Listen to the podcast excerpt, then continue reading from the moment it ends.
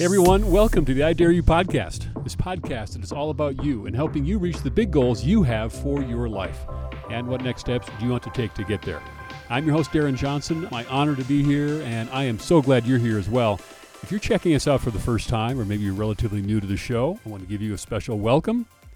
Or maybe listen to every single episode. Lucky you. I guarantee you're going to remember episode 74, and you're going to be sharing this with a lot of people in your life uh, because our guest is Adam Lane Smith. He is just a transformative force in the field of personal development and relationships. He leverages years of professional experience as a licensed psychotherapist, and over the years, he's really honed his craft as a highly sought after attachment specialist and a personal coach. Who does he coach? Everyone. Hardworking blue collar families seeking to mend uh, marital issues to high power executives striving for harmony in parenting and in their relationships, millionaire CEOs navigating the intricate world of dating. And Adam's profound insights and advice have proven invaluable time and again. In short, anyone looking to fix their dating life, their marriage, or overall health of all relationships, Adam's the guy. So, what can you expect to learn? You're going to get a different take on relationships and uh, a perspective you probably haven't heard before but it'll open your eyes. And wherever you may be at in some of your most important relationships, marriage, maybe you're dating someone, you're going to get a lot out of this, or maybe you are single and you are frustrated with the reality of modern dating. And we're going to go there in the interview. Look, at the end of the day, everybody, you know this. It is about relationships. It's not about the stuff, it's not about the things. It's about the relationships that we have in our lives that make life meaningful and give us joy and purpose. And when that's lacking, life just feels different, doesn't it? Let's focus in on relationships and how we can strengthen ours. So, now, everyone, welcome to episode 74. I'm glad you're here. And here is Adam Lane Smith. Adam, welcome to the podcast. It's really good having you here. Thank you for having me here. This is an honor. All right, Adam, uh, listen, you are, I got to start first. You're an attachment specialist. Mm-hmm. And educate us on what exactly is that? Do you have a do you have a clean answer on that? Oh, yeah. It's really simple. Attachment is the way you learn to give and receive love as a kid, and you carry that in your grown up relationships. And some people learn that they can give and receive love by cooperating and being open and honest about what they need. And most people learn that they have to hide it, they have to play games, they have to please people, and they have to constantly fight against abandonment or getting hurt. And that's why so many people have terrible relationships nowadays because they just can't be honest about what they need what are the different attachment i mean for example you're talking to me we just met. Mm-hmm. so you're telling me i have an attachment style? I mean sure. everyone has something like this? Everyone does. Everyone does. All right so where does it where does it come from then? And how how is it formed? Mm-hmm. So your parents train you uh, the, the moment you're born you begin training in how you are going to interact with other human beings. If your parents cooperate with you during conflicts and they get down and they say, Hey, here's what you did wrong. I'm going to take care of you. I'm going to teach you. This is what you need to do right next time so that we can work together. If they meet your needs pretty quick and take care of you, if they keep you warm and safe and they make you feel like everything makes sense and you can predict your world and, and you just go forward, you work with other people that will care about you. I'm talking about almost like utopian parents here. Most people at home probably yes. never can can, can't even imagine this, but that's called secure attachment. You generate secure attachment with your child. They will go out into the world. They will look for people to mostly cooperate with them. They will be honest about their expectations. They'll have great boundaries. They will pursue their goals. They're not scared. They are uh, not fearless, but darn near fearless in their life unfortunately things can go wrong and a lot of parents could be depressed they could be anxious they could be absent you could be a single parent home and the other parent's absence speaks volumes to that child. You you might not be able to be present your child could be in daycare away from you for extended periods of time your child could be in the NICU and learn in those early couple of weeks of life that no one's going to comfort them when they feel scared really? they're not going to be held that early instantly. Your child is born knowing your voice your smell all kinds of things about you. And when they are separated from you and cry and not held they learn no one's going to comfort me when i'm scared. Um, a child left in their crib for hours and hours and hours to cry it out within that first six months of life terrible. And we're looking for consistent things that the child learns no one will ever care for me the child's attachment can break in one of three different ways.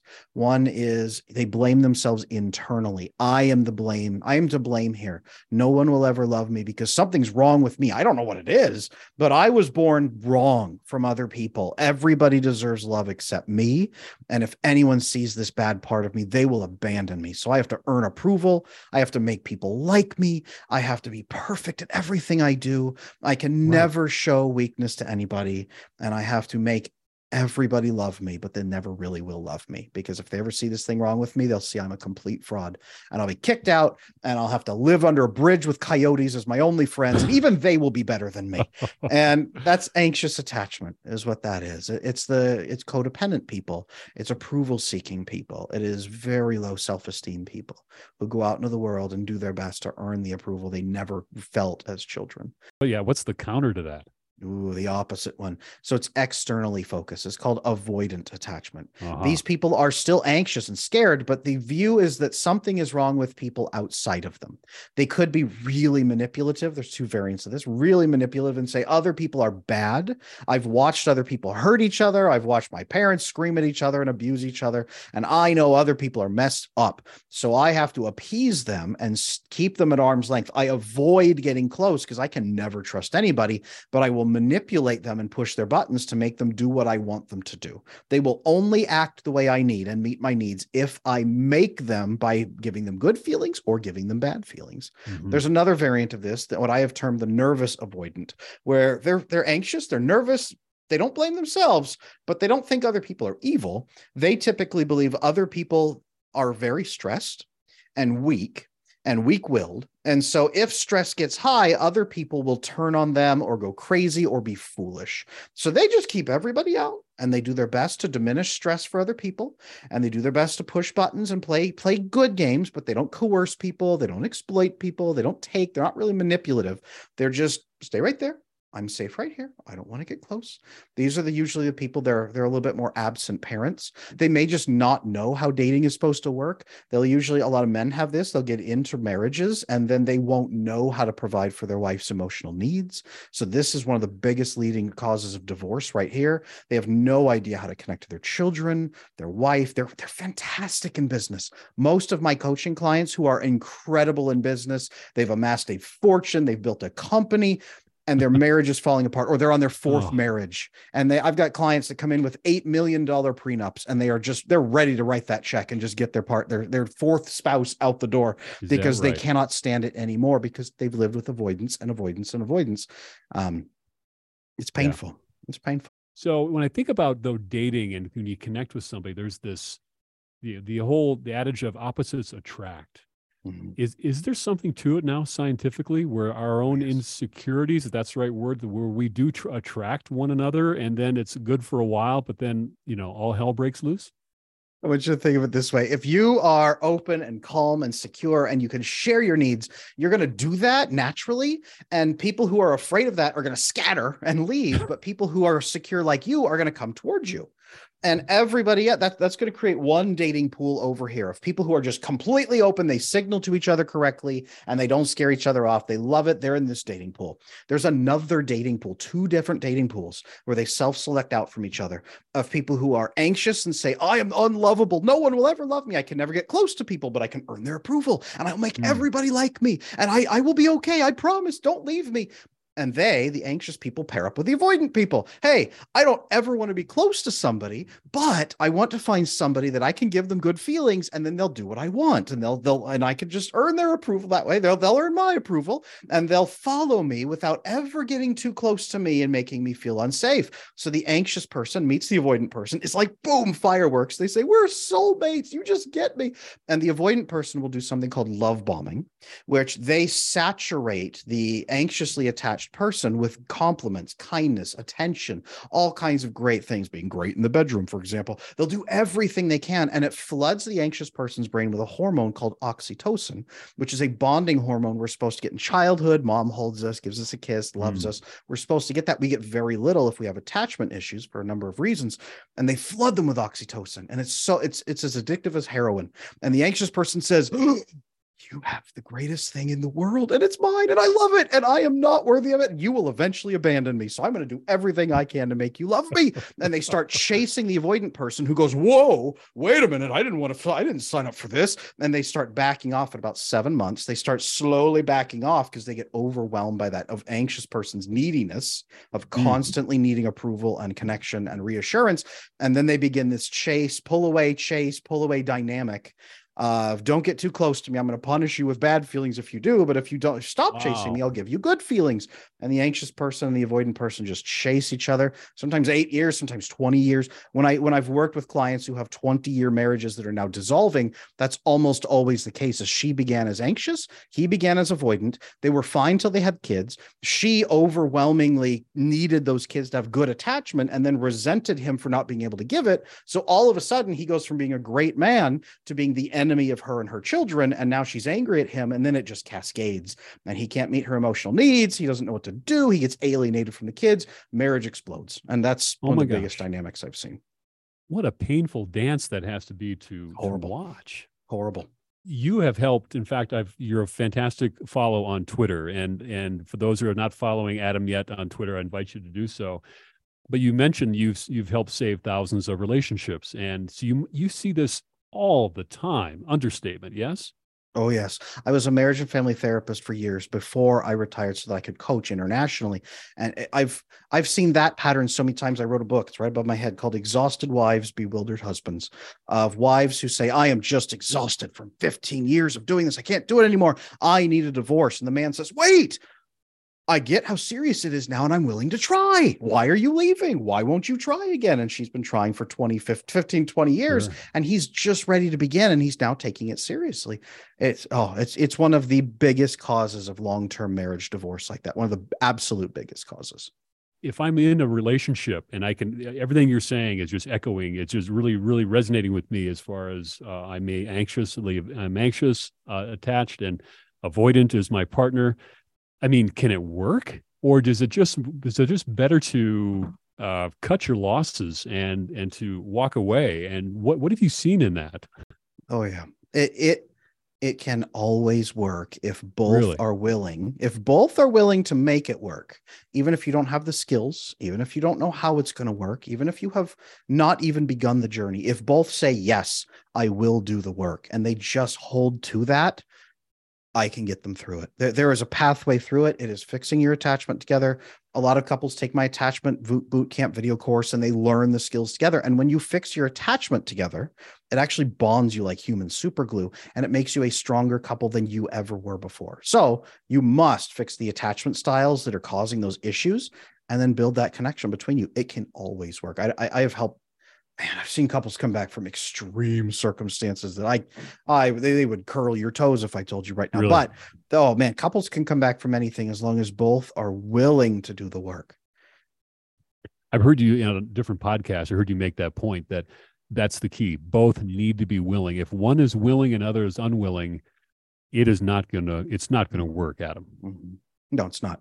What I usually see is the man is very willing and the woman is burned out and exhausted and not hmm. sure mm. if she's willing and that's really the crux of it is if you can motivate her to a point where she has hope not necessarily in him but in the process itself and then walk them through the process of what it looks like if he can invest and she can invest in holding on and waiting to see what he's going to do even that can work but if one or both of them if one of them's done or if he's not willing to do the work and he just wants things to be comfortable or if she's 100% out not fixable.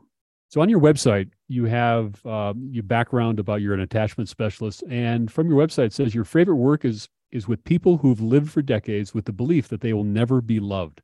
Mm-hmm. And tell me more about that. Is that really right back to the basis then of attachment? And how did you get into this field of all the things you could be doing? Why attachment? That's a good question. Uh, I grew up with attachment issues myself. I came from a generationally broken family. Of the whole mm. expanded system it was really bad. Um, nobody knew how to give and receive love. Not bad people, but nobody knew how. And what I found with all my friends around me was their families were very much the same. In fact, the research shows up to 65% of adults in America now have an attachment issue only 35% grow up with a secure attachment. It's it's two and three now have a bad have a bad case. So I I wanted to fix that. I, fixed it in myself. I, I I took the horrible steps on my own, fixing it. I just knew I couldn't live that way anymore. So I intuited the steps and, and I found some some basic resources to help me, and I did it. And it was so awful fixing it alone that I never wanted anybody else to ever have to do it alone, ever. So I went to school, got my master's degree, three years then into apprenticeship for licensed psychotherapy, and then worked years in the field training other healthcare professionals on attachment. And none of them have ever been educated on it because wow. it's it is what underpins all of the diagnoses in the book. There's the diagnostic statistics manual right there. It underpins just about every single diagnosis in that book, but we don't discuss that. We discuss the diagnoses and the symptoms, and then we medicate them and we create systems and treatment methods to reduce the symptoms, but we never really touch this core basis that underlies all of those diagnoses. So I specialized into it because I want psychology to focus on the root cause and to give people lasting relief for life that also gives them great relationships. So why why isn't it taught more? Why isn't it more at the forefront um, of science and your training? It it doesn't play well with the medical model that we use mostly here in America. Some people learn it. It, it. It's what we would call systemic. It's a response model of mental health. You have mental health symptoms as a response to this issue. We use the medical model. You have a disease. You'll probably have it for life. Your brain is now built wrong, and you need this medication to help you fix a brain problem that somehow just happened. We don't know how, but here, take these five medications. I've worked with some clients who have up to 27 different medications that they're on. At least oh half oh of gosh. those are psych meds. Uh, yes, it's, it's, that this is what we do, unfortunately. So it, it just isn't trained. The systemic model or the response model just really isn't trained much in, in most areas with psychology. Well, Adam, um, let's talk about young men. Here, here's what I think I know. There's a 2022 Pew Research study that showed that for young men, they are less, um, they're, they're sexually inactive or sexually dormant. They have fewer friends, uh, close relationships. What in the world is going on with young men? They are being raised in family systems that teach them they have to solve problems completely alone because no one is ever going to care for them or help them. Male brains are not meant to work that way. We are solution machines. Our brain goes to the back to observe and forward to act upon the problem that we have observed. We are supposed to link up with other male brains, like computers in a network, like data nodes, and share information from father to son, grandfather, uncle, mentors. We are meant to link up with other male brains that have solved problems and then gather that data and solve our problems too. And we are also meant to find fulfillment in relationships where we create legacy, human impact men are raised without human connection, without human bonding, without human legacy to be completely alone, isolated units that have to solve every problem completely alone in a world that increasingly has no precedent for some of the solutions, some of the problems that men are facing right now. And they can't talk about them and they're totally alone and they're told that they're evil by nature for being men and every man is entitled and every man is toxic and they are shamed into complete non-existence. On your Twitter feed, you have a tweet here from today. It's crucial to recognize, discuss, and approach men's mental health issues. And I want to go one step further. Feeling powerless is a common symptom of depression among men. Knowing that you can regain control is key to recovery. Most male depression comes about as a result of learned helplessness, powerlessness in their life we go to therapy and, and therapy teaches men how to feel loved because that usually makes women feel better women are women are strongest when they feel loved and when they feel useful to the people that they love and their family they feel protected loved cared for men feel best and strongest when we have power and people hmm. mistake this i don't mean the power to punch someone in the face or be a tyrant power to enact change in our lives, to stop our pain, to build something, to create something. Power is what men are looking for. And when we have learned helplessness, it eats away at the core of manhood and everything we are meant to do. We observe a problem, and then instead of acting upon it, our brain clicks and says, I have nothing to do. I have nothing to do. I have nothing to do. There's no hope. And we just fall, our brain just can't even function the way it's supposed to. It falls apart into depression, into learned helplessness. And that pain is just looking at your life and having absolutely no power or control to, for example, find a wife and have a child, to get a job that is stable and secure so you can provide for yourself and your family, to take care of a couple of friends that you have and protect them from the world, to build a, a network or a connection that matters, to, to amass uh, wealth in any way, to, to hand off an inheritance, to do anything of meaning besides being stuck in a one room apartment at a job that you hate with no wife, no children, can't go dating. The research shows that dating apps, it's about 10 to 1, 10 men to one woman, and you're competing against nine other dudes just to try to get one woman and most of those women won't look at you even even the second time. So you'll go through thousands of potential candidates begging for one date and maybe get one response and that probably mm. won't even be a good response. It's overwhelmingly terrible and these men have no hope.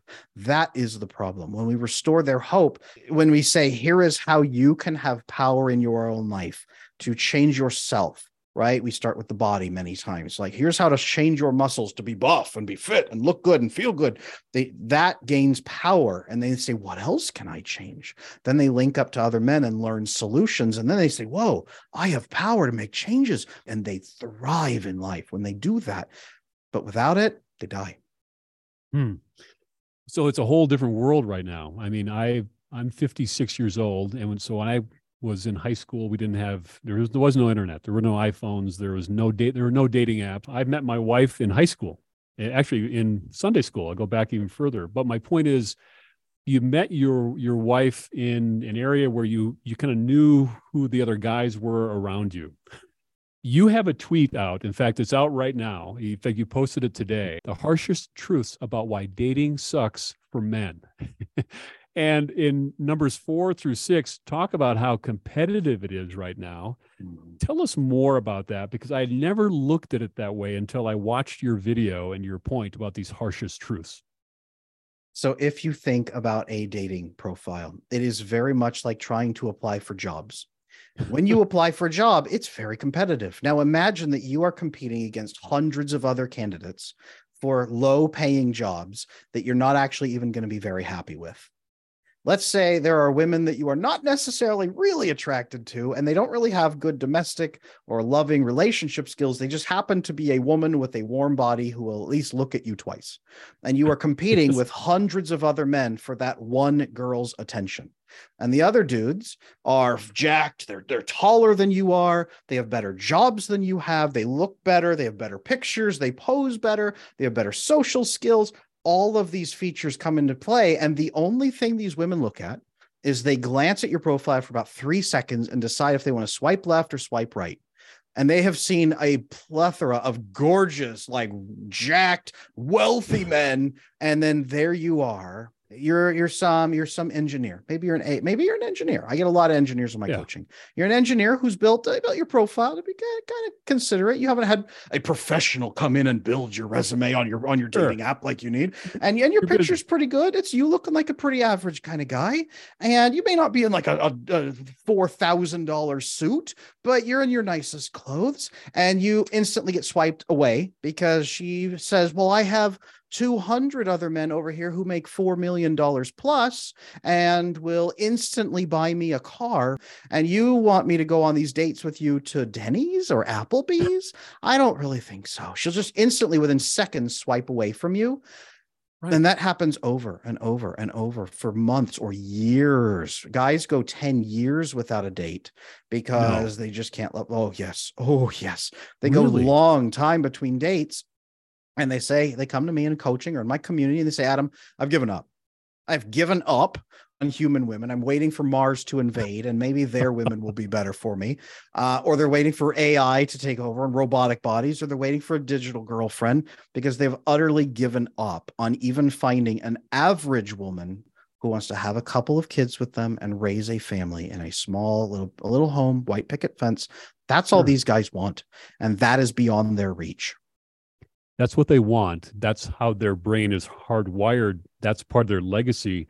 It's more than what they want. That's that's where their purpose lies and that's that really drives them. Am i close Absolutely. And that is the crux of it. If you take that away and say, hey, young men, you will be told you're evil your entire life for being a man. And the only way for you to find someone to love you is to roll through these dating apps and be as competitive as possible to try to get the lowest hanging fruit of women that you possibly can. All the other ones will be up here. The research shows that um, 90% of women are actually competing for the top 10% of men on those dating apps. So 10 to 1 odds against men. And then all of those, of that one woman, 90% of them will be competing for the top 10% of men. So the 10% of women that are left are going to be down here. So men have what is that? Oh gosh, 0.1, 0.1 woman for every 10 men. Imagine that. Uh, so if there's a hundred men for one woman on these dating apps. That's what you're competing is a hundred to one. That is your odds of going out and finding a wife to have children with you. A hundred and one, 99% chance of failure. And for that 1% chance, you have to maximize yourself to the absolute utmost that you humanly can in a economy that's collapsing in in situations where you can't really get better and advance mm-hmm. very much where you are encouraged on to take many types of drugs and slow you down and corporations are fighting to distract you away from building a life and numb yourself instead and it is so easy to just numb yourself instead and waste your best years just chasing pleasure to numb yourself away from the pain of knowing that it's it feels hopeless their self-esteem has to just be at a rock bottom after months, years of not being able to connect with, uh, in this case, an, another woman, they just got to be a wreck, aren't they? It's the men in my emails and my DMs and my when they walk into my private community the first time, it's I am joining this or I'm emailing you because it's a better alternative to suicide. Oh I get that gosh. all the time, all the time. Adam, I'm emailing you. I'm not going to kill myself if you don't talk to me, but um, I am reaching out because this is a better this is a better alternative to killing myself, and I don't want to do that. Do you have any resources for me at all? That's that's how okay. a lot of the conversations with men, with young Generation Z men under 23. That's how a lot of those conversations begin. Okay. Wow. Well, okay. So that's serious stuff, and obviously you're in this to to help them in some really meaningful ways. So that's I mean, way to put your your talents to good use there, Adam. That's that's incredible. You know, the the other reasons that you have here, these harsh truths about why modern dating sucks for mm-hmm. men. Mm-hmm. You talk about how there's this uh, this phenomena of being ghosted, and yes. I got I got to ask you this: Are you saying that when a guy finally gets that date and they go out to Denny's or Applebee's, that the woman then has the ability then to keep shopping? To keep shopping and to see if there's someone else who might be better. That's got to happen, doesn't it? Oh yeah, if you take a lot of guys, if they even get a date, uh, and this isn't just young young guys in their 20s, it's guys in their 40s, guys even in their 50s. You take a woman on a date, you drop a hundred, two hundred dollars, taking her somewhere nice. She orders the best thing on the menu and a bunch of drinks, and she's used to being pampered and you struggle through a conversation. Most guys in dating, even in their 50s, I work with plenty of guys in their 50s, don't even know how to carry a conversation with a woman on the first three dates. They don't know the first three date method to move it toward commitment. They don't know how to build interest with her and compa- test compatibility on the first three dates. I have to teach them that. Uh, most of them, they drop 100, 200, sometimes more money on, on dollars on the first date. And she's just on her phone the entire time, scrolling through her phone, t- not even looking at him, barely making conversation. He's desperately dancing for her approval, like a bird oh. dancing and trying to get a female bird into the nest. and she finishes the date, says, That was great, thanks. And then maybe she'll give him like a pat on the back. And he says, Okay, like I'll, I'll text you again. She says, Yeah, that's great. Never hears from her again. She'll never mm. respond to his text ever again. She just goes home, has fun, and she's still on the dating apps rolling through and he will never hear from her again and he will and he says like what did i do wrong and yeah. if you can get that 1% connection rate with 1% of women you go you shoot at 100 women you get one. So if you shoot at a thousand women you might get 10 dates. And then you get ghosted 10 times by those 10 women. And you have spent a couple thousand dollars on those dates by that point of hard-earned money. These again these are guys in their 30s 40s 50s that are still going through this kind of stuff. Sure. it's oh it's a nightmare.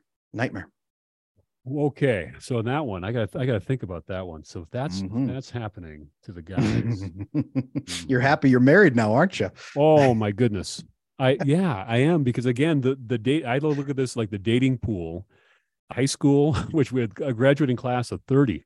Mm-hmm. So I had, you know, everyone kind of knew each other and there wasn't any there wasn't the internet. So when the guy then is is actually having that date, I mean, it's almost like you're standing at the at the free throw line, needing to drop the uh, the front half of a one and one, or it's a you got to make that.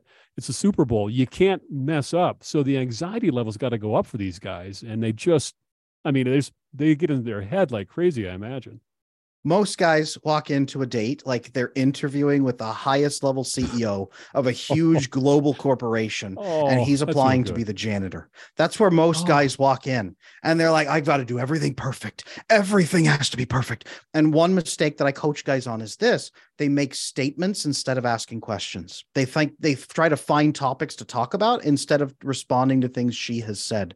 Most guys can't carry a conversation to save their life. So most women go onto those dates and they think, what is with all these guys that can't have a conversation with me? They just talk about yeah. themselves and then they stare at me across the table. That's why a lot of these women are on their phone and it just completely collapses. Men and women can't even talk to each other anymore again there's some other by the way i mentioned a few of these about these the harshest truths about why dating sucks for men is there any others that you have particular passion for you want to mention right here the one that i will say is this is once you get connected to a woman if you are bonded with her a lot of those women who are not married yet they're dating um, they're still dating in their their 20s their 30s even their 40s many of them have attachment issues themselves. So they either are really emotionally needy and craving your approval and validation all the time or they're very avoidant. So they'll push back against you. They'll be really proud of being independent and strong without you and tell you over and over they don't need you. And they'll resent you for trying to be a loving, connected partner with them. This is why many men who start dating later on, or men who try to find a second marriage after their first one fails, will usually connect with these women who don't have the skills required to build loving relationships. Many women in this dating pool, same thing though. Those guys often will have those crushing insecurities themselves or be very avoidant. So those women are just as frustrated as the men are, and they hmm. can't build a cooperative relationship together. Okay, Adam. I was talking to a young man, and when he hears this podcast, he'll know who I'm talking about. Young young guy, probably 28 years old, and I was, you know, I was asking him how how, he, how he's doing and about his job, and I was asking, you know, any any uh, are you dating at all? I was just curious, you know, and he said no, no, I'm I'm not dating. Job's going well, but I'm not dating. I said, really? So what about these dating apps I keep hearing about? What in and he, he said, he said, no, I'm not, I'm not on the apps at all. He, he said, I said, why? That seems to be the, the thing to do now. And he said, no, I just don't like the games. Mm-mm. I just don't like the games of, you know, hey you and just the the dance that happens in these apps, whatever happens here, Adam. Mm-hmm. Mm-hmm. But give him some advice. If he were to say, okay, I am going in, I am competing against the other 99 guys. What would be a profile that he could build that that women would really relate to? And I that is such a bad question, but I think you know what I'm trying to ask. I do. I do. 100%. Here's what I tell men when they come in and ask for help on this. For thousands upon thousands of years, humans have connected through their social networks, their local ones, to find a partner who's a good match for them, to, to get connected through family and friends, like you did, like I myself did. My wife and I were connected that way. In 1995, about 65% of couples met through family and friends. That was the majority. Even in 1995, that was the vast majority. Dating programs and, and systems back then were about 12.5%, the very basic internet dating of the 90s. Now, those statistics statistics have actually reversed. It's about 65% of modern couples meet through dating apps, and about 12.5% meet through family and friends. The reason is not that dating apps have become incredibly effective and have killed the family system. The reason is that family systems and friend systems have completely collapsed. So no one can connect through them and say, Hey, I'm looking for a husband or a wife. Can you find me somebody? They don't even have a bond with their family anymore. They feel totally distant. They live alone in a one room apartment at a job they hate, and they barely see or talk to their family about anything important. And they may not even have friends. And so they do not have anyone to help connect them to anybody. So they are desperately crawling through these apps, strangers looking for strangers. And that is the worst possible way for humans to meet up because you have no information on the other people. Predators rule the land and everybody yes. else is terrified. And it becomes a game on the dating apps of who can be the hottest and who can be the most attractive immediately within the first three seconds and hook your attention and keep it. Then it's about entertaining and it's about high value, showing it off, being all these things that that's the endless process. And the most things you're going to find on there are people with attachment issues. People who have secure attachment will find people through their family and friends and get married fairly early on in life and be paired up. So it leaves that other dating pool. It's horrible. The way you fix that build family and friend connections. Fix your attachment, build family and friend connections, build your local network, make those connections happen. And then you will almost effortlessly find a loving partner connected to those people. Because the healthiest women have gatekeepers who prevent them from, from finding strangers and getting hurt, but they also bring loving people in. Finding a suitor is somebody that they know. So they have 10 years of data on you first. You have to connect to their gatekeepers by building your own social networks, showing your value there, and showing up as a man who makes change in your life. Interesting. So that's you're saying go back to the future on this go back to the future a bit, but build it for the modern era. So do it in a way that incre- increases your value in new connections, in new communities. Build friendships, build connections. You don't have to go back to the caveman days and, and club her over the head and drag her back to your cave. You, you build new connections, new networks. If your family is not accessible to you for various reasons, build a new thriving community. Join a digital gated community. These are really big and really growing nowadays.